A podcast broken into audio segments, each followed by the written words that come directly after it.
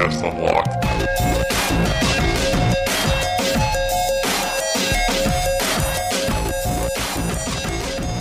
Welcome to Podcast Unlocked, episode 437. For gosh, we're into we're into April already. It's April 1st. Here we go. Q2 2020. Uh, Ryan McCaffrey with you in another window. Destin Legarie, familiar face, and then our newest cast member joining us from Seattle or or the greater Seattle area. Uh, cast member for a week, Phil Spencer. Thank you so much for joining us. Hey, thanks for having me. It's uh, great to be here in uh, in my office, part of Podcast Unlock. It's been too long. I was trying to think, when's the last time we did this together? Three years ago, uh, Oh, the, wow. the, the the great pen incident when you had a Oh, pen. yes, Marty, so uh, we figured we were just banned for a while from from the Phil Spencer talk show circuit, but we're happy to have you back. Now, the way I remember that is he threw the pin at me. That's Yeah. the way I'm remembering the story.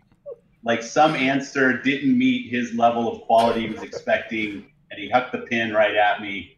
So yeah, no, no, had nothing to do with that. It's been too long. It shouldn't go three years. That's ridiculous. I agree. So yeah, appreciate you making the time. I know we tried to do this face to face during GDC. That obviously all didn't work out, but uh, you guys obviously made the right call. The show ended up being postponed and and everything. So um, I want to start there with you actually. Uh, as as you're working from home, your team's working from home. We're all doing that.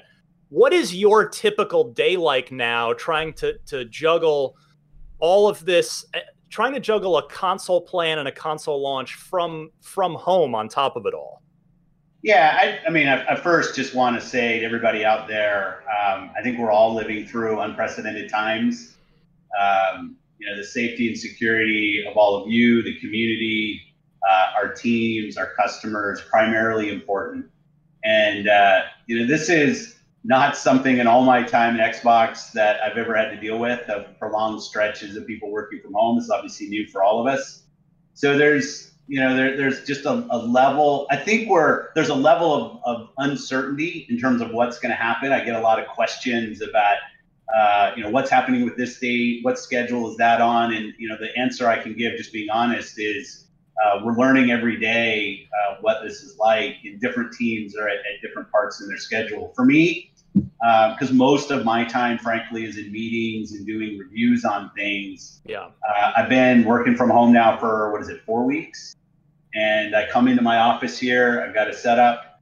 Uh, I started at 8:30 this morning, and here on the West Coast uh, with an ESA board meeting, a long meeting there as we were looking at E3 and talking to everybody about what, what we should be doing, um, and then just spend a lot of time with the teams. But I'll say I, I miss. I'm sure you guys are the same. I miss the time seeing my the members of the team very much uh, I feel it. You know, we're getting a lot of uh, a lot of our team. Like I have a family here, so I come home. My wife's here, and we can hang out together. But if I lived alone, I could imagine that you know work was one of my social outlets, and uh, we don't have that today. So um, you know, I think we're all just trying to pull together and, and, and get through it. well we're glad to see you know the, the you you're home safe microsoft team safe. It was great to see satya nadella and, and microsoft leadership making sure that all you know even the the uh, every employee was was taken care of financially and and health wise so it's great to see uh, microsoft really looking out for their their their personnel their employees on this. So before I, I want to get to a lot of fun stuff with you but I, Sure. I i can't help i mean we have to talk uh, about the current situation a little bit you guys Yeah. have publicly said uh, everything's on track for a fall launch of the Series X as of now, but is there a possibility? Is there a sort of envelope B where if if things don't improve, if things go a certain way, where where this console doesn't make the launch in the fall? Well, I'll say the, the thing I'm going to put front and center is safety and security of the teams. And there's no decision that I will make, or frankly, anybody at Microsoft would even ask me to make, that would compromise the safety and security of the teams um, for kind of a near term, either financial or product gain. It's just Right. uh, the teams are the most important thing. Um, you know, I'd say pragmatically, uh, the the supply chains in China have started to come back. I think we've seen that in the news uh, that China was obviously earlier in dealing with C19 uh, before it before it spread, and I think that we can see in the factories and stuff we're starting to get report things back from them, and that that's working for us. The biggest issue, the two big issues we're kind of monitoring right now, you know, building a video game from home, uh, a large distributed team of hundreds of people is not easy. Right. Uh, video games, as we know right now, are big, and there's like huge, massive asset bases that each one of these games have, and how you trend. Uh, I think all of those things are um, we're just kind of living on the hardware platform side. Uh, I think I, I, made it public when I, I, had my Series X at home and I'm using it for testing. Um, as much as I have a great time doing that, that kind of time with the console is important. And we want to make sure that we've got the right amount of time for the platform tech that we're putting in place to get all the testing done. So we've had to move a lot of that testing in the homes. I'd say things right now um, aren't easy. I think things are stretched. I can feel it in the teams. They're stretched. We have nothing right now that says we're not going to make uh, the dates that we've been planning. But I'll also say, as I said earlier, this is kind of real time stuff. And I'm, I'm going to put the safety and security of the teams uh, at the top, along with a quality product. Like, I don't want to rush a product out um, if it's not ready. So, uh, feeling good, but also just being eyes wide open is one of the options where you there wouldn't be a global launch and you would you would limit and do a certain number of territories this fall if that's sort of all that's possible? You know we haven't really started on any kind of plan b as you asked about. So um, i'm hesitant to kind of do the what if on sure. this. I will say that um, having lived through the xbox one launch i know that um, significant delays in region launches hurt us. It hurts us with the sentiment of the fans. And Every time I go to Japan, I'm, I'm reminded that we were, what was it, nine months late um, in launching there with Xbox One. And, and the internet means everybody knows where everything has launched. So it's not like, uh, you know, 30 years ago when it was kind of, it's just not here yet. And right. you don't get the roar of, of people getting excited from other regions. So um, you know, I, I, haven't we haven't started on that plan B, but I'd be hesitant to do something like that. Um, and, and, fundamentally, some of the issues that we have to work through are more software related than, than hardware. So, and when you're done with software, it kind of scales globally. Um, so I, am I'm, I'm not predicting that, um, but you know, I, I think as I said, we're just managing day to day and kind of watching how things are going and watching our productivity. Well, I appreciate the sort of insight into your thinking there. I'm always, you know, it's I'm I'm very curious, kind of how you're thinking about this stuff. So I appreciate that. Now, you mentioned uh, trying to, to, develop the software remotely. Now, a Moon Studios was already doing that. That's yeah. that's they're a distributed uh, developer, but you know we've just seen uh, some slight delays on on both uh, from inXile on Wasteland and yeah. on uh, on Minecraft Dungeons uh, moving a month out into May. So is there is there any sort of contingency plan on the on the software side? Like if if uh, hardware's ready and software's not, would one come? You know, will things just come out as they're ready, or will things kind of stay coordinated uh, and and paired up no matter what? Yeah, I, I think it's a great question, and we're in constant conversation with our third party partners. They're all learning day to day as well how their teams are working. Um, I think for us, hardware and system and service software, those two things obviously have to stay linked. I don't want to ship a piece of hardware where the platform's um, not completely there. I'll just laugh and say maybe we've done that before. Uh, we're not going to do that again. Uh, so the system software and the platform got to be solid in order for us to do anything. I do think that the the overall Series X, if it was if everything was there for the software and the services and the hardware, I don't think I would hold it for any individual game. I mean, obviously the big one you think about is Halo. Just yeah, you know, I was going to ask. Iconic with the launch. Um, you know, it's Bonnie and the team are doing a really good job on, on Halo Infinite right now, um, and uh, they're they're staying on top of the issues. They're learning as well, just like we all are. Um, but I, I, don't. I think you know we'll we'll kind of go in eyes wide open on what we're what we're trying to get done. But I don't think we would hold the launch of the overall platform for any individual game. I think we just have to be very transparent with people on where we are and how we're how we're trending, which is something that we've tried to do from the beginning of this platform and yeah. um, let people know how things are going and giving people real behind the scenes on where we are. And you know, even from a PR perspective, we were having discussions about through the summer, do we kind of up our cadence with our see how what progress we're making because this is kind of an unprecedented time trying to launch a new platform in a circumstance like this. Uh, I guess the I know you don't want to play the what if too much, but if if uh, if the hardware does uh, slip for whatever reason, is there a chance that Halo still comes out this fall on on Xbox One and Xbox One X? Yeah, I, I, honestly, and just because I'd be kind of making up answers here, I haven't Fair done by two on if this moves, if that moves, kind of what would we do. Um, To date, we feel pretty good about our plans, but I, will just reiterate, you know, safety and security is most important. Um, and I think if we get to the point, I would sit down with Liz Hamren, who runs our console platform and hardware team, and Matt Booty, um, and frankly, Sarah Bond and the third parties, because there's obviously a lot of great third party support that we're looking for uh, through the fall. And so it, I think it would just be a, a joint effort you know, I get these same questions, just so you know, from the third-party publishing heads when I'm talking to them. How are we feeling about hardware? Um, I know there's a, there's a lot of excitement, um, and frankly, you know, us and Sony are both dealing with this. Um, I'm sure we're dealing with it in our own ways, but it's uh, kudos to all the teams that are just trying to manage these processes. But I say that also knowing there's frontline medical workers out there that are doing a lot more difficult things than trying to ship games and a, a game platform.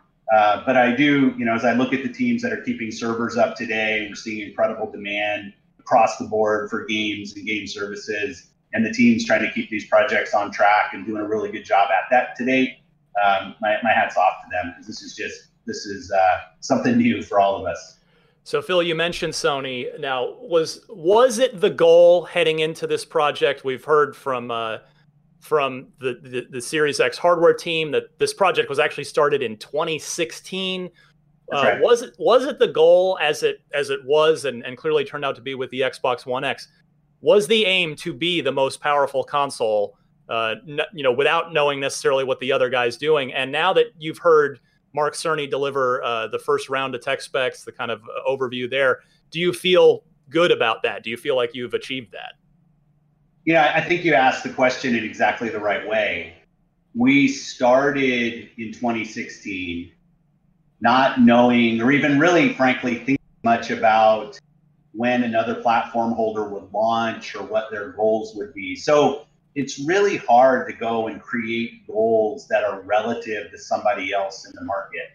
You know, and, and that doesn't mean that we're not incredibly proud of the of, of Series X and how that Xbox will will exist in the market when it launches. I, I love the work that the teams have done, but we really try to set our own player goals, experience goals, creator goals for what we're trying to build.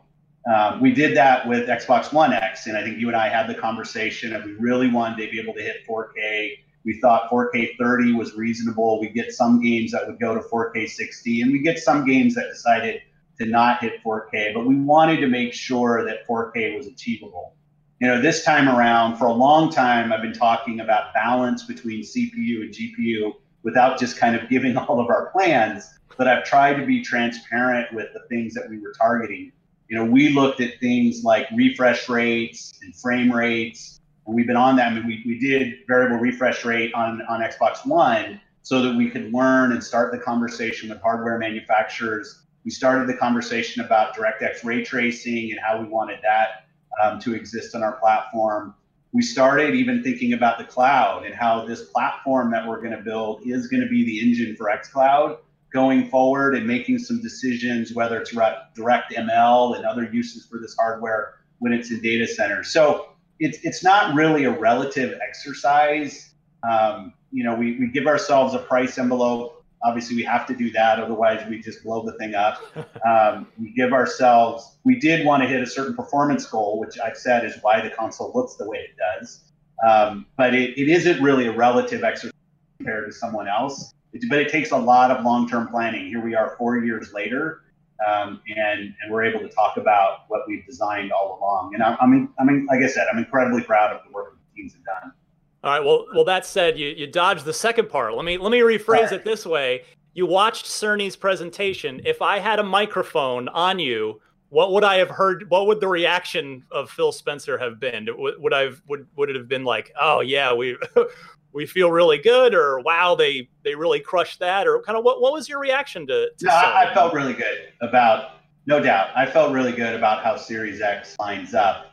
And I think Mark and the team did some really good work on the audio processing that they've talked about. Their SSD technology is, is, is impressive. We like that. Uh, we saw the work that they did, but you know, we we took a holistic view on our platform from CPU to GPU to RAM to throughput, velocity architecture, um, how uh, latency, back compat.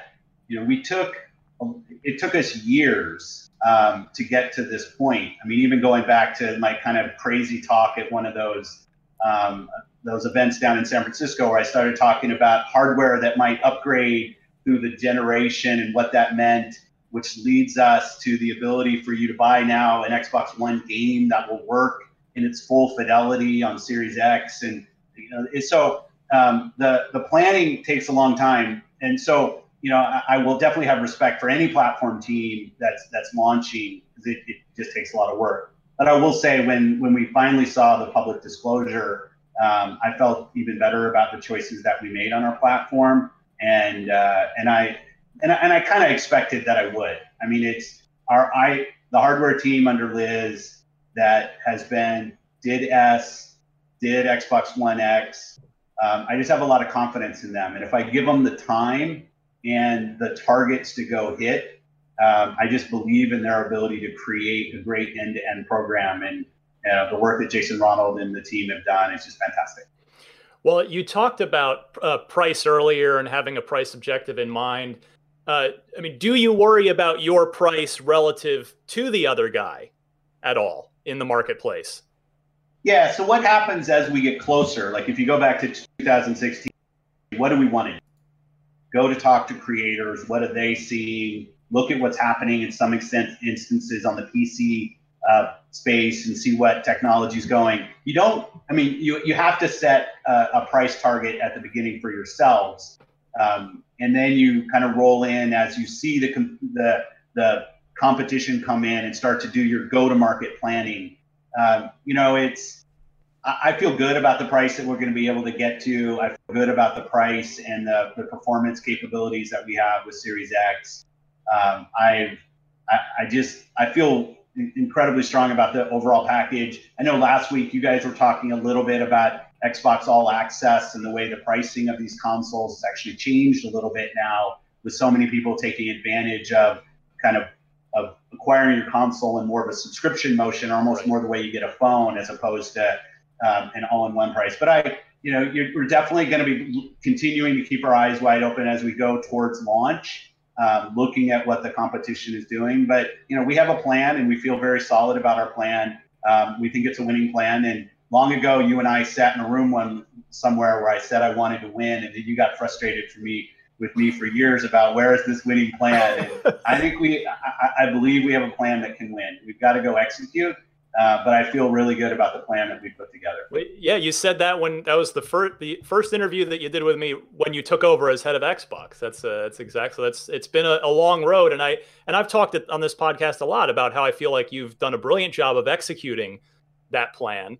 Uh, and uh, I'm sort of curious. It you know we saw 2013. I want to ask you about the lessons that you learned from 2013 that you're applying now but one of the things that didn't go your way in uh, in 2013 was price and a and a seemingly uh, quick reaction from Sony on the used games thing and your kind of digital messaging at that point.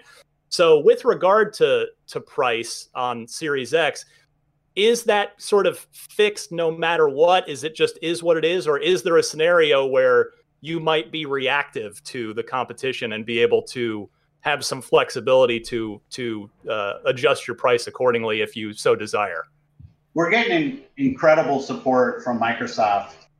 Uh, Satya Nadella, my boss, the CEO, Amy Hood, the CFO, they're very uh, linked in to what our plans are. Um, and we're we're going to make sure we stay agile on our pricing and that we have a good plan going into launch. But I, I think you you hit it right that there were other policy things around Xbox One and maybe even some focus, definitely some focus things um, in terms of learning that I don't think it's just about price. Um, I think you've got to have, but I, I, think you've, you've got to obviously be at a competitive price. You've got to have an offering that uh, meets the needs of the customers that you want, and in many cases exceeds the needs of what they expected. And that's where you know when I, am watching the response, I feel I feel good about that.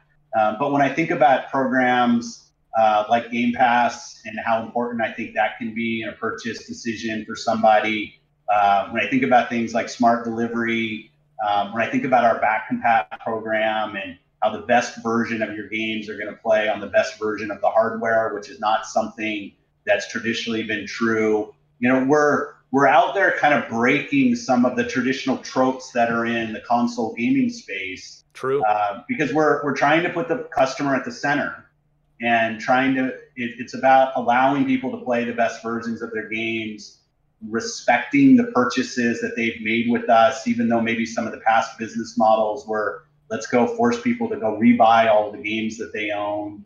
Um, you know it, it's respecting the relationships that they have the fact that it's going to be a continuous experience across uh, xbox one and series x and that that experience and the games that you own and things like Game Pass and things like Smart Delivery and the fact that Xbox Live will be on both uh, platforms and, and, even more is important. I mean, many people probably forget that when we launched Xbox One, you couldn't talk to Xbox 360 customers right um, on Xbox Live. I mean, it, we didn't support your digital library when you moved over, even though we we're telling you this was a digital console um, the digital relationships and friends that you have, you weren't able to maintain those relationships. You know, it's you talk about my learning. It's it's respect the gamer, um, respect the art form that is building games, and sometimes that means you're taking short-term financial hits relative to the traditional console business. But in the long run, I look at this business as just a business that's growing, um, an activity that's growing. It's definitely growing right now. People at home and I'd much rather be a cooperative part of the growth of this business than to create our little walled garden reasons that you know our content um, should only be ours or people shouldn't be able to experience the games that they purchased from us on their the newest hardware that they have. Right now, I mean, and you've you've been showing that with uh, with backwards compatibility. You mentioned Game Pass. You've really really uh, shown rather than just told, which I think has just been fantastic for you guys leading into the the launch of the Series X. Uh, I did want to ask you though, because this when when we got confirmation of this uh, recently, it it hit a lot of gamers kind of hard. Uh, we saw an update from Astro saying they're going to work on this. What, what can you talk about the decision behind? And I suspect it's just space in the in the box, having watched the teardown. But why the removal of the optical port from the Series X? Yeah, I, I was I was spying on you. I was listening last week with this one. Um, and there's definitely form factor. I'm not going to say, I mean, you said it couldn't be about price does play a role. There's no doubt. Um, you know, it's, it's interesting when you're, I, certain people might know this. I come, a, I'm a software engineer by trade. That's what I, I grew up doing. Microsoft um, Encarta, yes. That's right. And uh, so hardware is something that I, have become closer to as I, I've, I've grown in this role. And the thing about hardware is I'm going to use kind of weird terms, but the marginal cost of everything is important. So if you look at a part on a console that's maybe one or two dollars, and you say, okay, how big of a deal is that inside of a console that's a few hundred dollars? But then you say, okay, we're going to plan to sell, you know, 100 million of these consoles. So you take two bucks over 100 million, now you're 200 million dollars over the life of the program, and it, it kind of works that way. I mean, and I'm not saying that was the exact math on the optical uh, the optical port the optical audio port, we had a conversation with the headset manufacturers prior to all of this. So um, when we stood up and said your accessories are going to work, it we, we weren't kind of walking a tightrope there. We'd already had the conversations. We saw so much of the energies going into so many of the codecs on delivering those either over HDMI or, or USB. We knew we had a plan there. So um, there is space considerations, no doubt. We also, frankly, know how many people use it um, today on the console. So I know you do, um, you know, and and but we see it. So we also we kind of do the math. Of we have to put a part in every console that X percent of the people use. Is there a better place for us to to spend that money if right. we can support it in a different way? So, um, but I mean, it's always decision about HDMI in, uh, decisions about the Kinect port, uh, decisions about USB blaster on the, or sorry, IR blaster on the yeah. front. Um, you know, there's all of these decisions are things that we think through uh, very deeply and try to figure out where the plans are. And I know with everything that we don't do that we used to do, I'm gonna there's there's going to be somebody who's disappointed, and it's not the funnest part of the job, but I think we have to plan for the, the future. All right, you're a software engineer. Let's talk some software for a bit. Yeah. Uh, let's start. I want to start here. I think you, it's fair to say you deserve you and the team deserve some credit for really dragging Sony into crossplay. Isn't isn't that fair? Can you take a little credit for that? Um, I'm not going to talk about any specific partner there.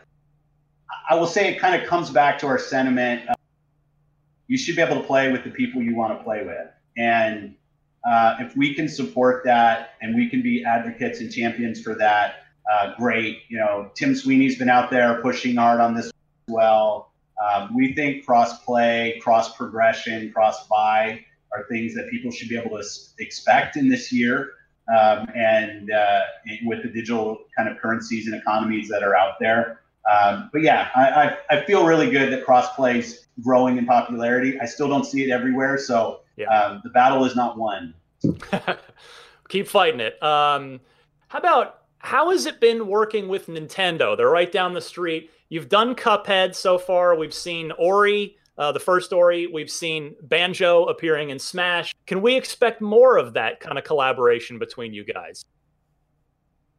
The relationship with Nintendo is great. Um, you know, Doug Bowser and I, we were we we talk often. Uh, Furukawa-san, the, the CEO of Nintendo, and I know each other well, and we have conversations. I will say that I think the individual IP by IP to different platforms, I can see can kind of get confusing to customers over time.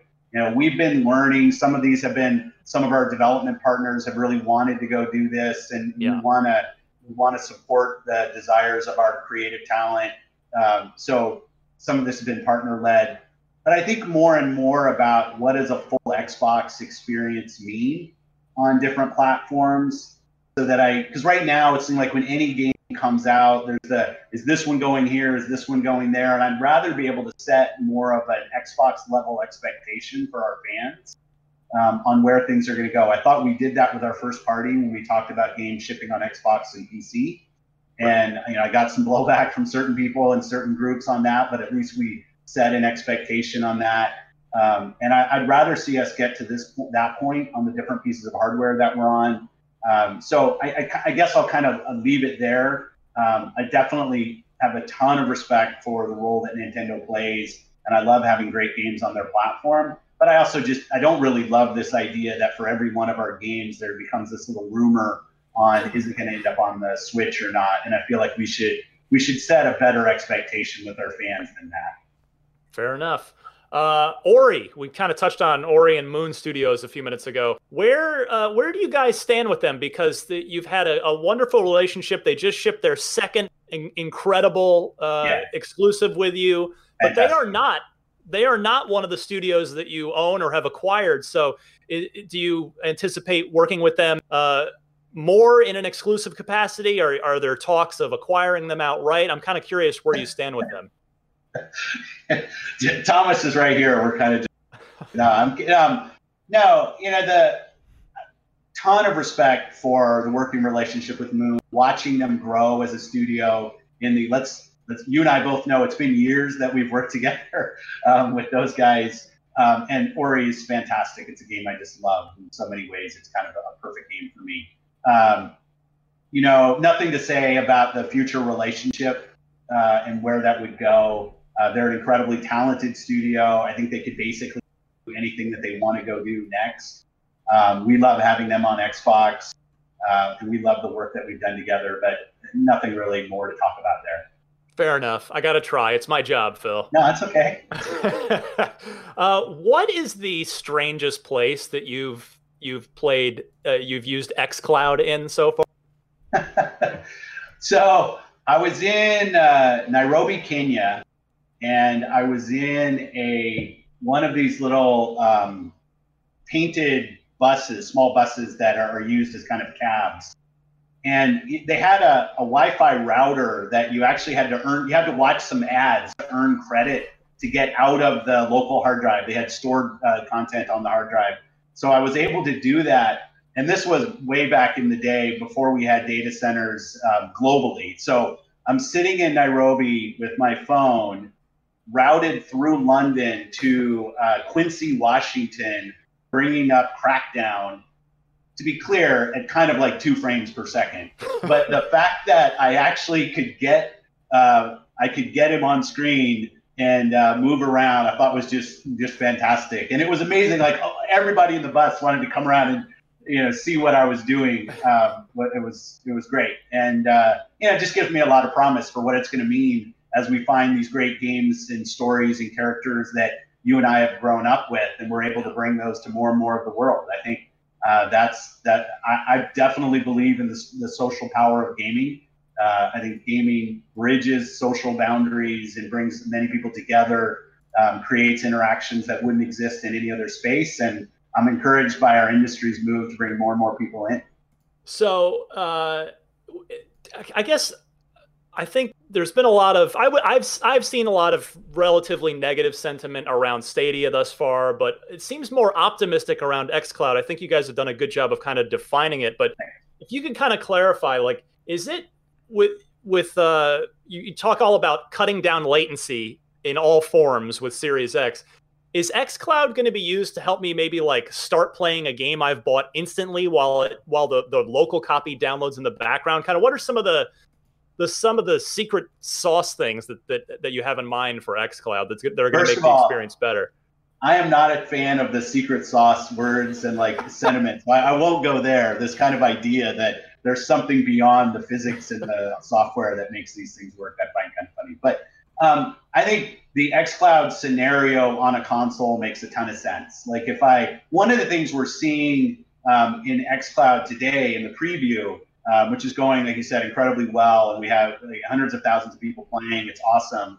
Is we watch people sample games. We see that in, in Game Pass already, even on console. We kind of we call it the hummingbird effect. Uh, people are just willing to kind of try more games, but obviously you have the download time. Um, and so on on XCloud, you definitely get people who are sampling a lot more games, and I think that's healthy for our industry. I want more different kinds of games played, more creators found, next new favorite games. You know, this should all be part of it. So yeah, I think the ability to try more games more quickly uh, is an interesting thing. I don't know if you looked in the XCloud preview app. The team did some work around these. Uh, I think they're called Play Stories. I'm forgetting the name right now. Where you'd actually you're watching the trailer for the individual uh, games in the XCloud app, and you could click through and start streaming the game that you were watching the trailer for almost instantly. And I thought, you know, the discoverability of new games get uh, methods like that, whether it's on a console, PC, or a phone, uh, I think should just be fantastic. We can do that with music today. We can do it with music, with uh, movies, TV. Right. Uh, giving that same kind of instant access to games makes a ton of sense. We're big fans of that. In terms of latency, you talked about it. Yeah. You know, one of the things that I we we've never done is we the speed of light still exists. Um, the when you're sitting in front of your console connected to a TV, the signal is literally going either over a wire or wireless from your controller to that console to that TV and back. Um, and this world where you know on the internet, there's a lot of work we can do to shorten the latency. There's no doubt about that. But the best experience you're going to have is playing on a local device. Like I think we've been pretty consistent in that. We're not trying to replace playing on a PC. We're not trying to replace playing on a console. You know, we think for some people they'll never own a gaming PC or a console, so this could be the only way they play. But not because we say, hey, this is somehow from a graphic fidelity standpoint or a latency standpoint superior uh, to what you're playing on your on your console or PC today. Um, so the thing I love about what the team has done, it's just been I think they've been very uh, level setting on what this experience is and what it's not, and not try to overblow it. Uh, you, you, touched on E3. You said you had a, a, big long meeting with the ESA. Everybody's kind of trying to figure out what does E3 or June look like. Uh, how how sort of thrown into chaos have your rollout plans for Series X been on kind of a messaging and marketing side? Because quite frankly, I've talked about it on Unlocked. I think you guys have done a tremendous job of being very clear, very transparent, uh, and giving a ton of information so far. But if we go back, you know, t- to 2013, you guys had there was a, a, a sort of hardware unveil in May, and then June was games. So is where what is the plan and is it is it disrupted and kind of how what is what is the messaging kind of kind of look like over the rest of the year uh, from a you know general perspective yeah the you know we made the decision as an esa as the board we all got on made the decision about what we were going to say about e3 and um, when we, we canceled e3 that was a hard decision for all of us i know we um, and at that time we didn't know that sitting here you know, at the beginning of April, end of March, that we'd all be working from home and have been for many weeks. So I think you have to you have to plan as you go. And from that decision to today, things have definitely changed. Uh, I even go back, like for us, you know, we had um, Austin out and, and Richard and John out to do the digital foundry work. Yeah. And that was actually right at the beginning in Seattle, at least, of some of the work from home. We're kind of lucky we got that in when we did, because I think if it would have been four or five days later, it would have been much more difficult for them to fly in and out um, when they did. So we were, we were lucky we, we got that in. When we're looking towards E3, the team is working on plans. And frankly, we're learning how doing things like this, doing things virtually can work.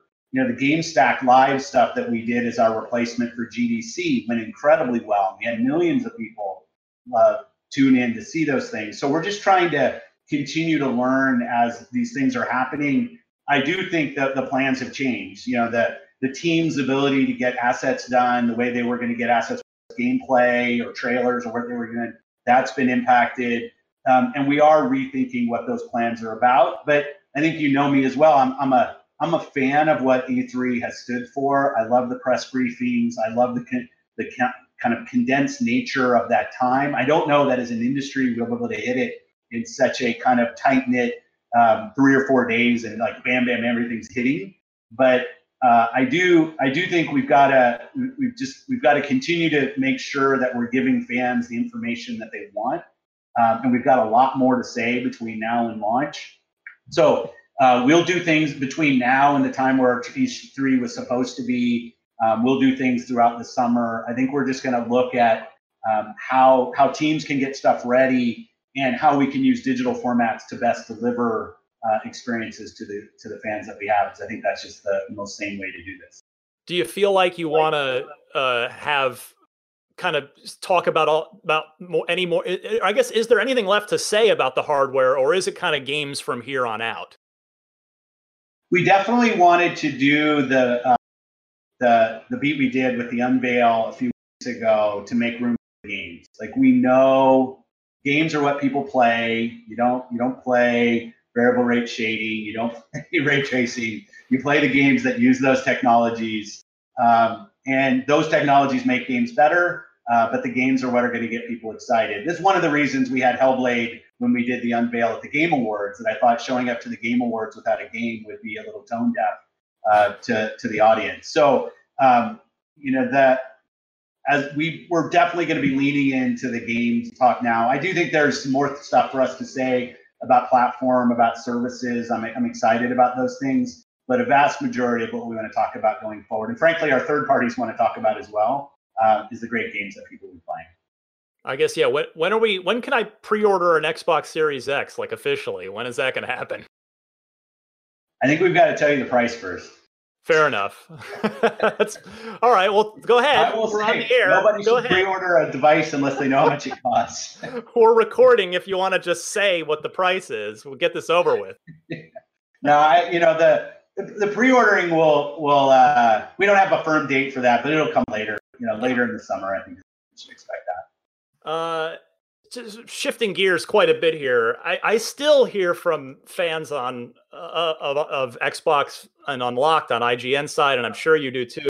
Uh, there's still a lot of love out there. There's this there's this real passionate pocket of love for Scalebound, and people think it's going to come back. Somebody's going to bring it back. Maybe is Platinum. Maybe uh, you know Phil's going to go buy a Japanese studio. They're going to get this. So can you kind of address that cancellation once and for all as to sort of the, this what what happened there? Where you know, and it's and it's is it done? You know, but there there's help help these people out that that are passionate about this video game. Yeah, it's a tough one. Um, because I have a ton of respect for Platinum, um, Kamiya-san, the team, and I have no, I feel no ill will. Uh, and we talked to those guys. Like it's not that there's no animosity between the teams. Right. Um, we tried to go do something that, uh, and it didn't work. And I I regret that we were as public about what we tried to go do. I mean, you and I have talked about this before. Uh, I did some learning around Fable Legends. I did some learning around Scalebound um, about being public about things before I kind of know um, that we've got a, a, real believable plan and something that um, I've felt in my hands and I know is, is going to be there. And we just didn't get there um, with Scalebound and with the team. And and I say that across both teams. So I think what you hear, um, at least when, when you hear the teams, us talk about it, is we love some of the ideas that we were trying to go do. And obviously, uh, we wanted to be able to ship a great game to, to our customers. I mean, that's every time we start a game, that's our end goal. So, of course, we're going to be a little uh, upset that we weren't able to deliver on our goals with that title. We're not working on it. Um, I'm not at Platinum today, but I'm almost positive they're not working on it um, it's it's something we've all moved past, and um, and it's not a moment that I see as a, a high point for me in my role, um, having to cancel a game that we had talked about for for years. Um, but yeah, for the people out there who are kind of thinking that maybe there's something still in the works, there's not. Well, I, I appreciate that. And at the at the same point, you know, you're you've talked in the past about not wanting to show games too early, like at, at E3 in particular, and whereas uh, other other companies might show things that are further out. But now you've got 15 first party studios and most of them new ones, and you're about to launch a new console. Does that thinking relax or change for this year? I mean, should should we are you going to kind of just go empty both barrels and we're going to see some some further out stuff to, to really get an idea of what the new the new portfolio of Xbox Game Studios looks like this this year. Yeah, I, you know the the roadmap has never been stronger as I look forward. I mean, even over the next, you've talked a little, even over like the next six months. I mean, it's uh, yeah. it's a little crazy how many games are coming out.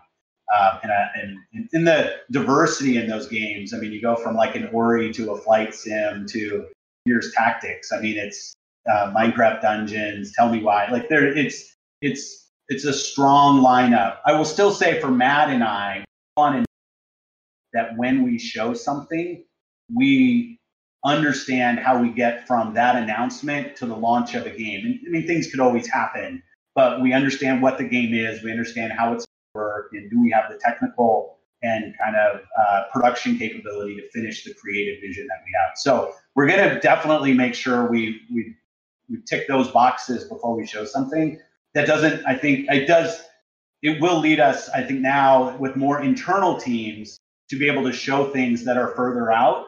Um, because it is just, regretfully, it's a little different internal teams and external teams. You just, the internal teams, you kind of know them a little bit better. And, um, and we own all the resource planning and everything for those teams so we can plan. Um, so I, am yeah, I think coming into this, we know we want to show more. Uh, and frankly, we have a lot more to show. I mean, Aaron Greenberg and I were just doing the math with, with Matt and trying to figure out what is the next show that we would have where we would not be announcing a new game is kind of hard for us to predict because you just have when you have that many studios. And I'll, I'll also shout out to our publishing team. They obviously just shipped Ori, great game, um, doing Tell Me Why with Don't Nod, which is awesome. And our publishing team's our first party organization that works with independent studios to ship games under our first party uh, brand. And we have some unannounced signed things there that we're really, really excited about. Um, and that team's really found the rhythm in terms of how they're working on these games and getting the quality into shipping. So um, I'll just say that you're going to hear a lot more from us in the game space. I know I've been saying that for a while. But it's just the math now says that we, we have to announce things almost every time we're on stage, new things. Um, otherwise, like we're gonna have shipping games without ever announcing them. uh, well, I know you're not to announce games specifically right now, but uh, I'm kind of wondering if I can, if you'll, if if I might find a way to get you to speak a little bit about your thinking behind the day one launch lineup uh, of Series X. Obviously, you're you're you're kind of erasing generations by design. You're bridging the gap, but at the same point, you know, we know Halo Infinite is scheduled to be the big day one launch lineup. Uh, I have long assumed, as many Xbox fans have, that Turn 10 will will uh, join that day one parade as well. But I'm curious if do you are you trying to set it up where uh, there's there's uh, a significant amount of first party release or first party support on day one, or or is it kind of the one or two heavy hitters from your team and then filled out with uh, with third party support? More important to me is that we've got a coming that people can they know about, they're excited about, and they know when they're coming. And I'm gonna this will sound like blasphemy when I say this, but I actually think like on Xbox One, we might you can argue about the quality, but I think we maybe had too many games that were all falling on the same day. And I, I think it, it doesn't really help somebody to have eight games launch on one day. And I, I think you can pace those out. Obviously, people can buy games when they want to buy them, so it's not like everybody has to buy all the games on the first day. Um, so I know having an incredibly exciting launch lineup is important. So I yes, like that, that is that's important.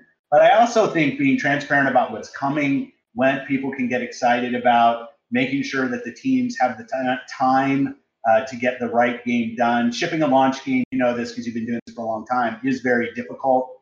So there's certain games that you could give them a couple more months, and maybe they're not there right at launch, um, but they're able to get the game done that they wanted to get done. And I actually think for the momentum of the platform, um, it's not about any one day. It's about a sustained uh, stream of great games coming from our first party and our third party partners. I'm way more focused on that. I think a, a great example of exactly what you're just saying is. Uh, was was the Elder Scrolls 4 Oblivion. It was supposed to be a launch title for the 360, didn't make it, comes in March and it and it just sort of hit that that second gust of wind and really helped carry the 360 uh, or Titanfall that, on Xbox yeah. One. You know, I yeah. think yeah, there are examples and as long as you're communicating with your your customers about when those games are going to come and what you're trying to get done, uh, and that's not to take away from being incredibly excited about launch and, and building a lot of buzz.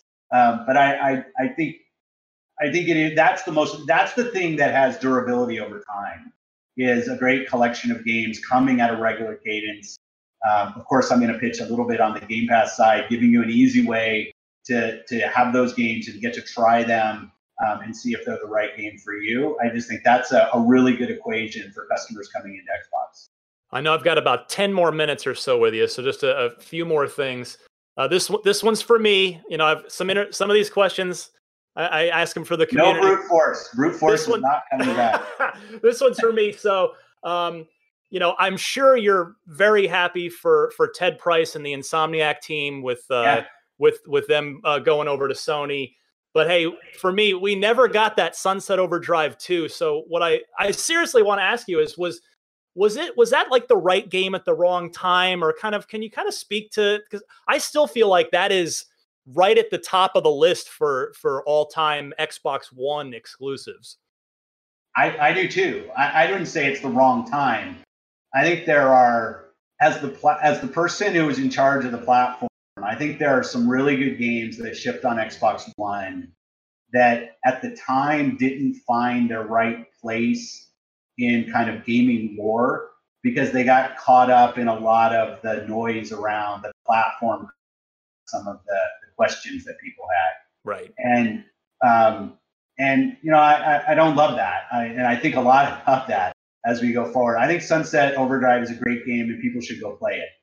Um, and uh, you know, the fact the fact that Ted and, and the great team at Insomniac ended up as part of Sony, I'm happy for them. I did a podcast with Ted at, at Dice, and we remain really good friends. And I, I wish him incredible success there. So um, I'm a studio person at heart, and anytime I see a studio getting to success, I'm, I'm, happy for that. Um, but I, you know, I, will even go back to like Ryse. People have talked about Ryse. I thought Ryse as a launch game for Xbox One it was a beautiful game. Um, you know, there's some depth of combat stuff. I can't help myself from getting into my kind of studio's mindset. Uh, but just as a launch game to show off the graphical fidelity of the, of the console, I thought the Crytek team did an incredible job. And some of those games did get caught up in in some of the noise around our platform and how many P's do we have and TV, TV, TV stuff. And it's cool to see as time's gone by, and I think a lot of platforms do this, where people will go back and I'll identify things that maybe at the time felt noisy, but then after all that noise dies down, they're remembered for being really great games. And it's why our back compat program is so important to us because there are games where they actually find their audience later and um, it, for many different reasons.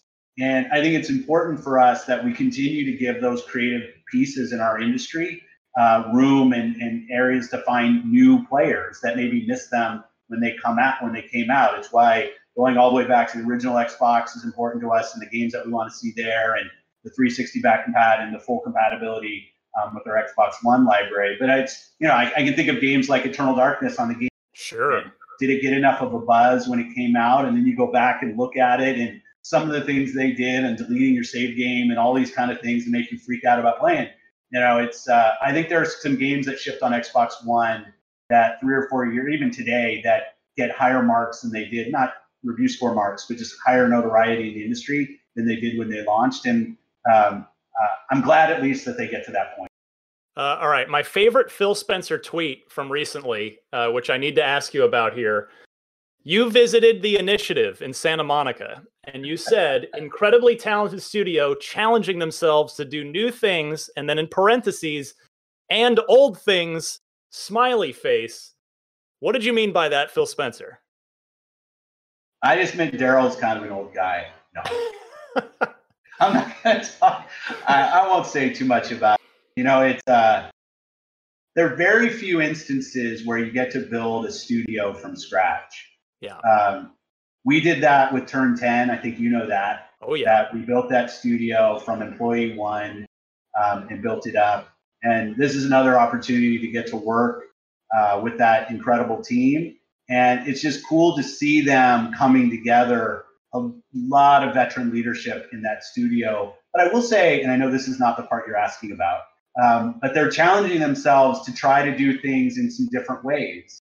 Uh, and I, I think that's that's just really great to see. Um, and they're going to be very open about how they're doing because they, they think it's something that uh, they want to share with the, the community and the, and the industry as they do it. But um, yeah, I can't wait to get to show what the initiative is working on. I, I, mean, I guess that obviously you know is you know where I'm driving at with this is that there's there's the speculation now in the community of are they working on a on a on a, a new game in an, with an existing IP? Are they doing something new? I would imagine it for you and the and Darrell and that team. It's it's got to be a sort of a, a, strange but good problem to have is trying to figure out well well what do we do? Do we dip into the perfect darks or the this or the that that Microsoft has, or do we do we just start fresh on on a blank sheet of paper? Well, I, I listen to you guys debate it amongst yourselves on the podcast, and uh, certain people want them to go do something new. Um, certain people want, um, they also want us to bring, bring back games from our past. And uh, I heard about the Coalition, bring back Shanghai, which was never a code name for any game at the Coalition, but the uh, um, versus having them do gear, you know, it's, I don't know that it's 50 50. The balance between new IP um, and games that people love in our portfolio is something that Matt and I spend time on. Uh, and it's why when we're doing new things like Tell Me Why, that we get excited about those things, or we get to bring back things like Flight Sim. I know that's kind of a a big leap from the where we are with the the, the um, with the initiative, but um, you know, having that mix so that people those those emotions that you had in playing those games, feeling those games and what they were about, we're bringing up to modern standards with new sensibilities and design, um, while also exciting people with brand new things that people have never seen before. I think the mix that we have coming up that we're going to talk to people about is really strong there. Um, and it's something we spend a lot of time on. And I on I think in the end, you need to ship a great game. And if you ship a great game and it was an IP that people knew or have heard of, that works. And if you go and create something new that's awesome, that also. All right, real quick. I know just we got we got like one or two minutes left. Uh, uh, Tim Soret uh, and has has tweeted publicly. Uh, he and I chat. I've been keeping a very very close eye on the last night since it was revealed on your stage in 2017. That game just captivating. Uh, it, it, when a, when a studio like that and a creator like that uh, talks about, oh well, we've had some funding challenges. We're we're you know trying to get everything figured out and get this game done. Do, do you pick up the phone in a situation like that? Do you kind of feel like is there can you help in a, in a situation like that? What's what do you what do you make of it when you see something like that? Well, first, uh, building video games is incredibly hard. Shipping games, I, I, I tell all my teams, any team, shipping a video expose things the team can because it's a creative artwork that's just going to get it gets played and it gets reviewed and it gets analyzed and dissected and the game can't defend itself it just kind of sits there as an inanimate object while, while people kind of go after it. So anytime I see a team that's in uh, you know some distress or have, have some issues, it, it always hits me. I'll say like as somebody where we sit in the industry, we know about those situations before they hit Twitter. Um, and if we're in a position to go do something, I mean, I guess it's been out there, so it's not like if you look at Studio MDHR and kind of how um, and the length of time and the funding, that was a thing where you know, we had a relationship with the team. We didn't let it get to the point where it was on Twitter and somebody was looking for help. Right. So most of the times when I get these kind of of like I'm buying this or somebody else is buying that or there's somebody out there who's in distress. If we could have helped and it worked for us, we were probably already in there. It's rare that it happens on Twitter that we find out about something almost never does because the industry, I mean, they all know our phone numbers. So uh, before they tweet out something, they would they would give us a call. Um, that said, every once in a while, you know, I, I learned something about a, a, new situation, and I'll reach out. Usually, it's on a policy thing. If somebody comes and says, "Hey, you know, I really don't like this about what Xbox does," and if I don't know the person, I'll reach out. I've had a lot of really good conversations there, but yeah, it's rare that we'll do kind of a financial save because of a tweet because we're we're usually already in the conversations before we get to that point. all right, I'm gonna let's end on a softball here. I'm gonna give you. I'm just okay. gonna groove you one right down the middle. Just smack this out of the park. Have fun with it. Uh, what are you know? We talked a little bit about new IPs, old IPs. What what's an IP in the portfolio that you would personally? Not you're not saying that this is going to get made. Just something in the portfolio that that we haven't seen in a while that you would like to see brought back as Phil Spencer, the gamer. Mech, Mech's easy. Like I just think the whole mech in mech from a right standpoint, it's a little bit messy. There's some other people working on games, but when I think about Mech Assault um, and you know the IP that Jordan created FASA, Jordan Weisman, yes. when you go to like Crimson and Shadowrun and Mac um, and, and even more, like it's just really deep, really rich um, stories and characters to go play in. Um, and I think it would be really cool at some point if we could do something with Mac. With it. obviously, I'd pick something we're we're not working on right now, just so I'm not kind of teasing something. Um, but yeah, that's that's a pretty easy one for me because I just if I go from commander to warrior to assault, like if I could take the whole uh, and and go, I just think there's such an amazing, rich uh, place there for for somebody to go and create. Maybe someday we'll we'll find all the rights will line up in the right way, and we'll get to something. How about Love you? It. I like I like that you had a quick an- you had an immediate answer. You didn't think about it. I like that. That's uh, straight What's from yours? the heart. What's yours? I, I have to say, as a as a long suffering Splinter Cell fan and a fan of stealth games, I would probably go Perfect Dark at this point, just because stealth games have have all but largely vanished. We just don't get a lot of AAA stealth games anymore. Mark of the Ninja was a favorite of mine on on the 360 and we haven't had Splinter Cell in like seven years, and and uh, Metal Gear is is for all intents and purposes done. So it's uh, stealth. I w- and Perfect Dark's a good fit there if it ever if it ever works stealth, out. I, I, like stealth. You should go uh, talk to WB about doing No One Lives Forever. Oh, that'd be good. well, they're you know Monolith is busy making uh, licensed you know Lord of the Rings games now. I think they're making a little too much money doing that stuff. So what are you gonna do? Uh, they're in your neck of the woods. You go see they are. They're right up the street. Yeah, I like those guys a lot. Uh, Phil Spencer, this was a real treat. Seriously, thank you so much. Let's not let it be three more years again. Thank you. Thanks for having me on. Again, everybody stay safe. Uh, do what we can. It's just it's amazing to see how people are using gaming right now when physical distancing is keeping us apart. The social distancing seems to be as close as ever on gaming. We have so many people playing. As an industry, it's not an Xbox comment, just all across the board. Everybody stay safe. Uh, continue to use games is a great way to connect with your friends and your family. Phil Spencer, the head of Xbox. Look for the Xbox Series X this fall. If all hope everything's on schedule, all goes well. I can't wait to get mine.